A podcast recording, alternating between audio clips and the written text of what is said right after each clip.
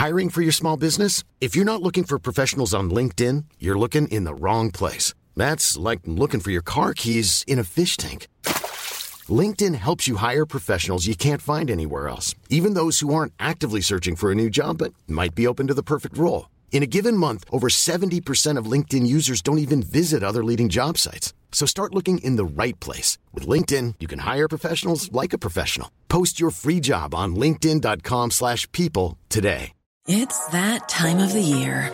Your vacation is coming up.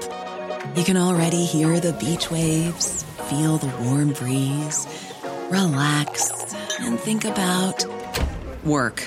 You really, really want it all to work out while you're away. Monday.com gives you and the team that peace of mind.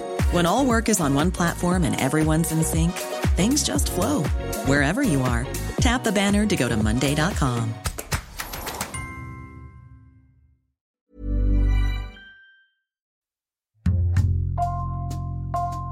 Bonjour, c'est Thibault Lambert pour Code Source, le podcast d'actualité du Parisien. C'était il y a plus de 25 ans, le 20 novembre 1995, la télévision publique britannique, la BBC, diffuse ce qui est parfois surnommé l'interview du siècle. Lady Diana, séparée de son époux, le prince Charles, fait ce soir-là des révélations explosives sur son mariage, suivies par près d'un téléspectateur sur deux au Royaume-Uni. Depuis plusieurs mois, cet entretien est au cœur d'un scandale outre-Manche. Une enquête a mis en lumière les méthodes douteuses de la BBC et de l'intervieweur pour pousser la princesse à s'exprimer. Cet épisode est raconté par Chloé Goodenoft, correspondante du Parisien à Londres.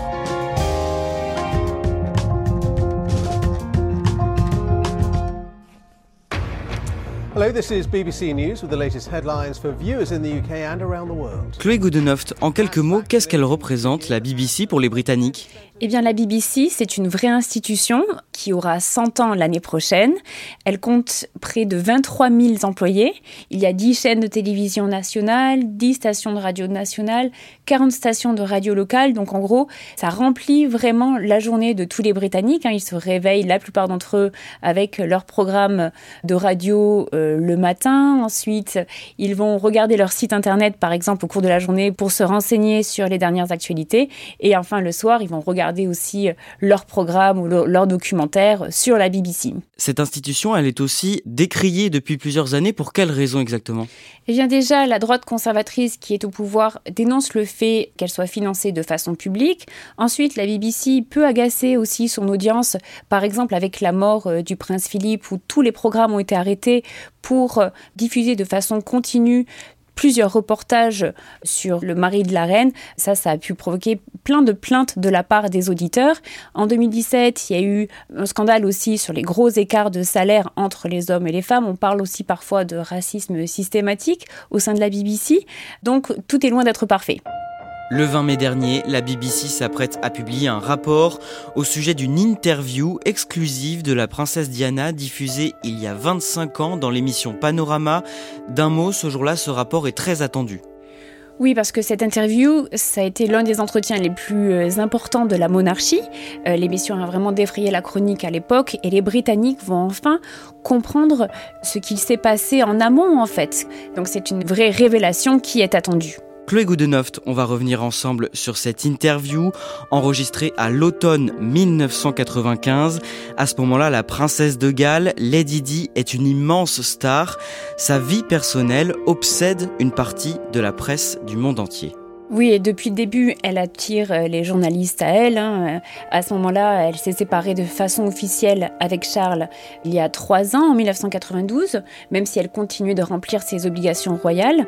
Il commence aussi à y avoir des rumeurs concernant des amants qu'elle aurait pu avoir. Donc euh, oui, le monde entier est après Diana.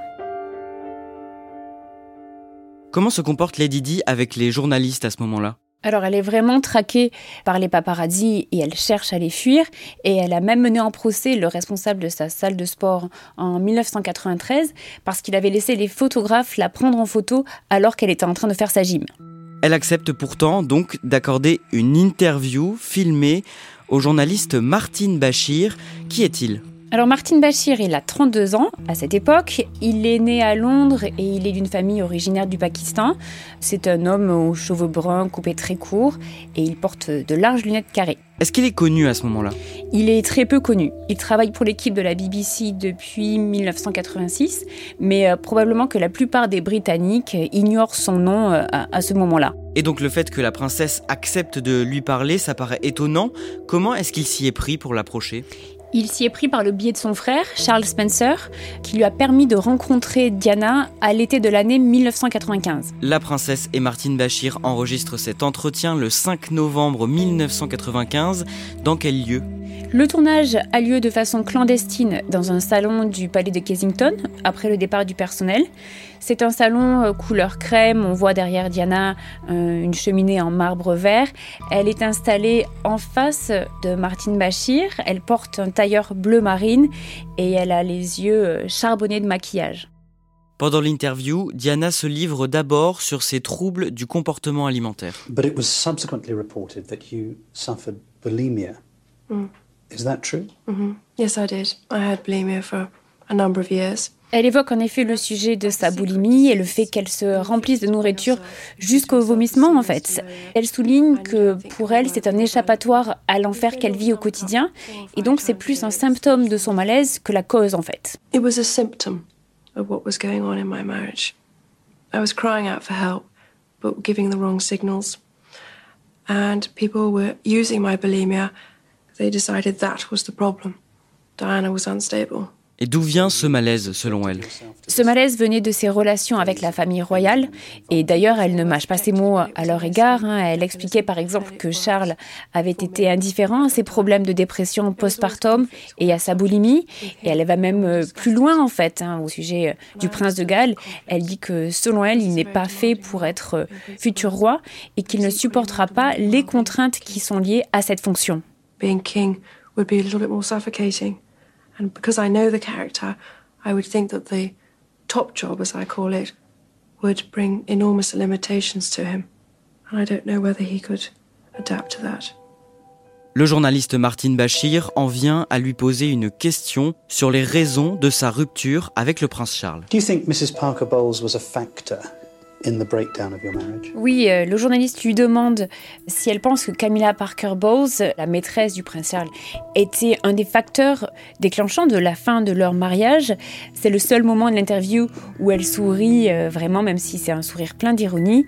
Elle dit en fait qu'ils étaient trois dans ce mariage et que cela faisait beaucoup de monde. Well, there were three of us in this marriage, so it was a bit crowded. En clair, à ce moment-là, elle révèle que le prince Charles avait une liaison. Oui, et ce qu'elle souligne, c'est que cette liaison a commencé dès le début de leur mariage. La BBC diffuse cette interview en prime time le lundi 20 novembre 1995 et Chloé Goodenough, elle fait immédiatement l'effet d'une bombe. Oui, c'est près de 23 millions de téléspectateurs qui regardent cette interview au Royaume-Uni. Donc c'est près de la moitié du pays qui est pendu aux lèvres de Diana à l'époque. Le secrétaire privé de Diana n'était pas au courant et il a démissionné début euh, de l'année 1996 à cause de ça, comme euh, l'attaché de presse euh, du palais de Buckingham qui n'était pas non plus au courant. Le palais en fait n'avait pas été contacté pour être au courant de cette interview. Comment réagit l'ancienne belle-mère de Diana, la reine Elisabeth II eh bien, dès le mois suivant, euh, la reine envoie une lettre à Charles et à Diana pour leur demander de divorcer le plus rapidement possible dans le meilleur intérêt du pays. Le couple divorce officiellement en août 1996. Un an plus tard, le 31 août 1997 à Paris, Lady Diana meurt dans un accident de voiture. Oui, Diana se trouve avec euh, son amant Dodi Al-Fayed, hein, qui est le fils d'un milliardaire égyptien. Ils sont dans une Mercedes noire qui roule à vive allure, apparemment pour fuir les paparazzi. Le véhicule percute violemment un pilier sous le pont de l'Alma. Le chauffeur et Dodi Al-Fayed meurent sur le coup. Diana, elle, est entre la vie et la mort. Le SAMU arrive apparemment six minutes après. Il emmène la princesse à l'hôpital de la Pitié-Salpêtrière. Elle s'éteint en fait deux heures plus tard. Madame, Monsieur, bonjour. La princesse de Galles, Lady Di, est morte cette nuit à Paris dans un accident de voiture. Elle se trouvait avec son ami, le milliardaire Princess of Wales has been killed in a car accident. À ce moment-là, Chloé Goodenough, le monde entier est sous le choc. Oui, euh, Lady Diana, c'est la princesse des cœurs et euh, sa mort est une tragédie pour la planète entière. Ses funérailles, retransmises à la télévision en direct, sont suivies par des dizaines de millions de téléspectateurs. L'une des images qui a marqué lors de ces funérailles, c'est celle de William et Harry qui marchent derrière le courbillard de leur mère. Ils ont tout juste 15 ans et 12 ans. Ils sont en costume euh, cravate noire et ce costume est trop grand pour Harry qui paraît encore plus petit et encore plus vulnérable. Le peuple anglais a versé une larme de plus lorsque William et Harry, les enfants de Diana, accompagnés de leur père, se sont joints au cortège. Dans le même temps, Chloé Goodenough, cette interview, qui a eu lieu deux ans plus tôt, surnommée l'interview du siècle, a permis à Martine Bachir de propulser sa carrière. Grâce à cet entretien, il gagne tout un tas de prix, dont euh, les BAFTA du meilleur talk show. Donc les BAFTA, c'est un peu l'équivalent des Césars au Royaume-Uni pour le cinéma et la télévision. Après cela, il part même travailler aux États-Unis. Il réalise une autre interview marquante en 2003 avec le chanteur Michael Jackson. Oui, Martine Bachir est invitée à découvrir la vie intime de Michael Jackson et de ses enfants. On le voit notamment dans euh, son ranch de Neverland à Santa Barbara. Et c'est au cours de cette interview que Michael Jackson révèle dormir avec des enfants. Quand Gavin était là, il a parlé du fait qu'il partageait votre chambre. Oui. Pouvez-vous comprendre que cela inquiète des gens? Parce qu'ils sont ignorants. Après coup, le chanteur se dit même s'être fait poignarder dans le dos par Martine Bachir pour l'avoir poussé à faire ses révélations. Martin Bachir finit par réintégrer la BBC en 2016 et devient par la suite rédacteur en chef spécialiste des religions. Chloé Goodenough, de leur côté, les deux enfants de Diana, le prince William et le prince Harry, grandissent pendant toutes ces années avec une rancœur tenace envers la presse britannique. Oui, pour William et surtout pour Harry, les journalistes sont responsables de la mort de Diana. Lors de l'accident, ils ont continué à prendre des photos au lieu de venir secourir leur mère. Et depuis, les deux princes restent extrêmement méfiants à l'égard de la presse. En janvier 2020, le prince Harry et son épouse Meghan Markle annoncent qu'ils partent s'installer aux États-Unis. Pour quelles raisons eh bien, la presse s'acharne contre Meghan. Il y a une vraie campagne de dénigrement à son égard parce qu'elle est américaine, parce que c'est une actrice qui en plus est divorcée. Elle ne connaît pas le protocole de la famille royale et Harry le dit lui-même, hein, il ne veut pas que l'histoire se répète. Chloé Goodenough, le mercredi 21 octobre 2020, la chaîne de télévision britannique Channel 4 publie un documentaire intitulé Diana, la vérité sur l'interview. Que dit ce documentaire précisément? Eh bien déjà, il marque les 25 ans de cet entretien. Il revient sur les déclarations fortes de Diana comme euh, la boulimie ou encore la présence de Camilla dans la vie de Charles. Mais le documentaire suggère aussi que la BBC a tendu un piège pour pousser Diana à accepter cette interview mais sans pousser l'investigation euh, suffisamment loin. Quelques jours plus tard, le 10 novembre, un autre documentaire, l'interview de Diana, La revanche d'une princesse, est diffusé sur le réseau ITV. Un homme témoigne, il s'appelle Matt Whistler. Matt Whistler, c'était le graphiste de la BBC à l'époque. Donc il était euh, relativement jeune. Hein. Il apparaît dans le documentaire comme ayant une cinquantaine d'années. Il explique que Martin Bachir lui avait demandé de créer du jour pour le lendemain des faux relevés de comptes bancaires. Est-ce qu'il savait à l'époque à quoi allaient servir ces faux relevés de comptes non, il explique euh, toujours dans ce documentaire qu'il ne connaissait pas quel en serait l'usage, mais qu'il avait d'emblée un mauvais pressentiment. Et ce n'est pas la première fois qu'il fait part de cette histoire? Il avait déjà alerté la BBC sur euh, les méthodes suspicieuses donc de Martin Bachir début de l'année 1996, euh, mais il n'a jamais été interrogé sur ce qu'il avait à dire sur ce sujet, malgré l'enquête interne qui avait été réalisée après ce moment-là, euh, donc il a dû quitter la BBC et il n'y a plus jamais remis les pieds. Charles Spencer, le frère de Diana qui avait servi d'intermédiaire entre la princesse et Martine Bachir, réagit et apporte des précisions sur ces documents. Oui, Charles Spencer dit que Martine Bachir lui a montré de faux documents et lui a raconté des mensonges pour avoir accès à la princesse Diana et il demande qu'une enquête soit faite. En quoi consistaient ces documents selon lui? Ces documents, les relevés de comptes bancaires, montreraient que des versements ont été effectués auprès d'entreprises privées pour organiser la surveillance et l'espionnage de la princesse. Qui aurait cherché à financer cette surveillance? Alors les deux relevés de comptes bancaires qui ont été montrés proviennent de deux compagnies différentes et selon euh, ce qu'aurait dit Martine Bachir, hein, ce serait d'une part la famille royale mais aussi des organes de presse. Donc selon lui, ces fausses preuves d'espionnage étaient destinées à pousser Diana à faire l'interview. Oui, car elle était déjà assez paranoïaque en fait, et ces documents seraient allés dans le sens de ses peurs et de ses craintes, et elle aurait eu envie de révéler euh, sa version des faits et sa version de sa vie, de son quotidien. Comment réagit la BBC après ces révélations? Alors le nouveau directeur Tim Davy a été nommé en novembre 2020, donc juste à ce moment-là. Il dit prendre la question très au sérieux et lance une enquête. Donc cette fois c'est une enquête indépendante qui est organisée et le rapport final sera dirigé par Lord Dyson qui est un, un juge de la Cour suprême à la retraite. Est-ce que Martin Bachir est interrogé pendant cette nouvelle enquête? Non, en fait, il n'est pas interrogé car il a des graves problèmes de santé liés à une opération et à des complications du coronavirus. Et en fait, ces problèmes sont tels qu'il démissionne de la BBC en mai, quelques jours avant la révélation du rapport Dyson. Chloé Goodenough, on en revient au début de cet épisode. Le 20 mai 2021, la BBC publie les conclusions de l'enquête de Lord Dyson dans un rapport d'environ 130 pages. Que dit ce rapport? Ce rapport dit que Martine Bachir a utilisé des méthodes trompeuses et malhonnêtes pour obtenir cette interview. Il a menti et utilisé de faux documents.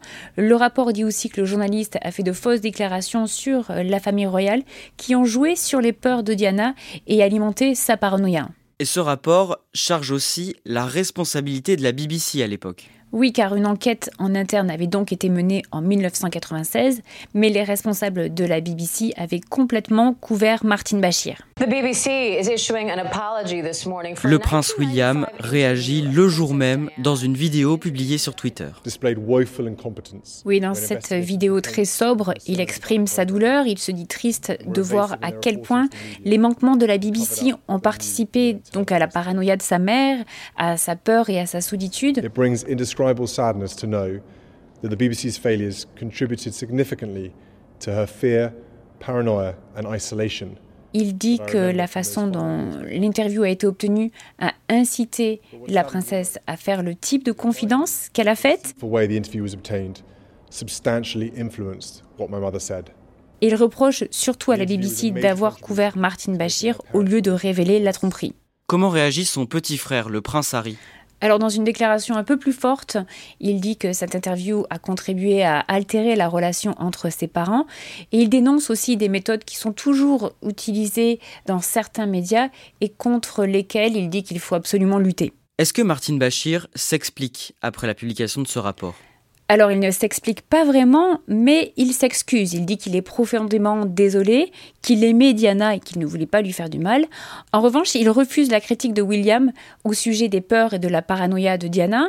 Selon lui, à l'époque, il y avait déjà des rumeurs allant dans le sens d'une écoute de la princesse et d'une surveillance, et donc euh, qu'il n'en est pas le responsable. Chloé Goodenoft, est-ce qu'on sait si d'autres travers déontologiques ont été découverts depuis au sein de la BBC pas vraiment, mais surtout en fait, en 26 ans, euh, le type de gouvernance a changé. La régulation de la BBC est faite par Ofcom, c'est le bureau des communications britannique, et si des problèmes de ce genre euh, surviennent de nouveau, il y aurait euh, d'emblée une enquête indépendante qui serait faite, et ça ne devrait pas rester impuni. Ce scandale, il fragilise un peu plus la BBC aujourd'hui? Oui, le gouvernement conservateur euh, veut donc se débarrasser du financement public de la BBC, et ce genre de révélation, c'est pour eux du pain béni. Boris Johnson a même dit qu'il ne fallait plus que ce genre d'incident se reproduise, et euh, pour lui, il faut que la BBC change.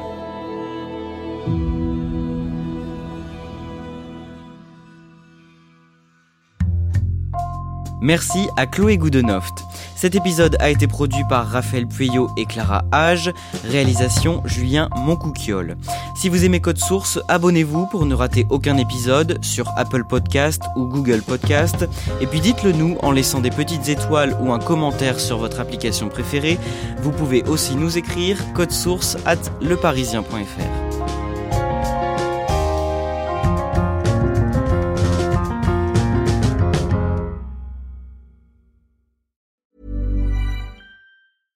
Even when we're on a budget, we still deserve nice things. Quince is a place to scoop up stunning high-end goods for 50 to 80% less than similar brands. They have buttery soft cashmere sweaters starting at $50, luxurious Italian leather bags, and so much more. Plus, Quince only works with factories that use safe, ethical, and responsible manufacturing. Get the high-end goods you'll love without the high price tag with Quince. Go to quince.com/style for free shipping and 365-day returns.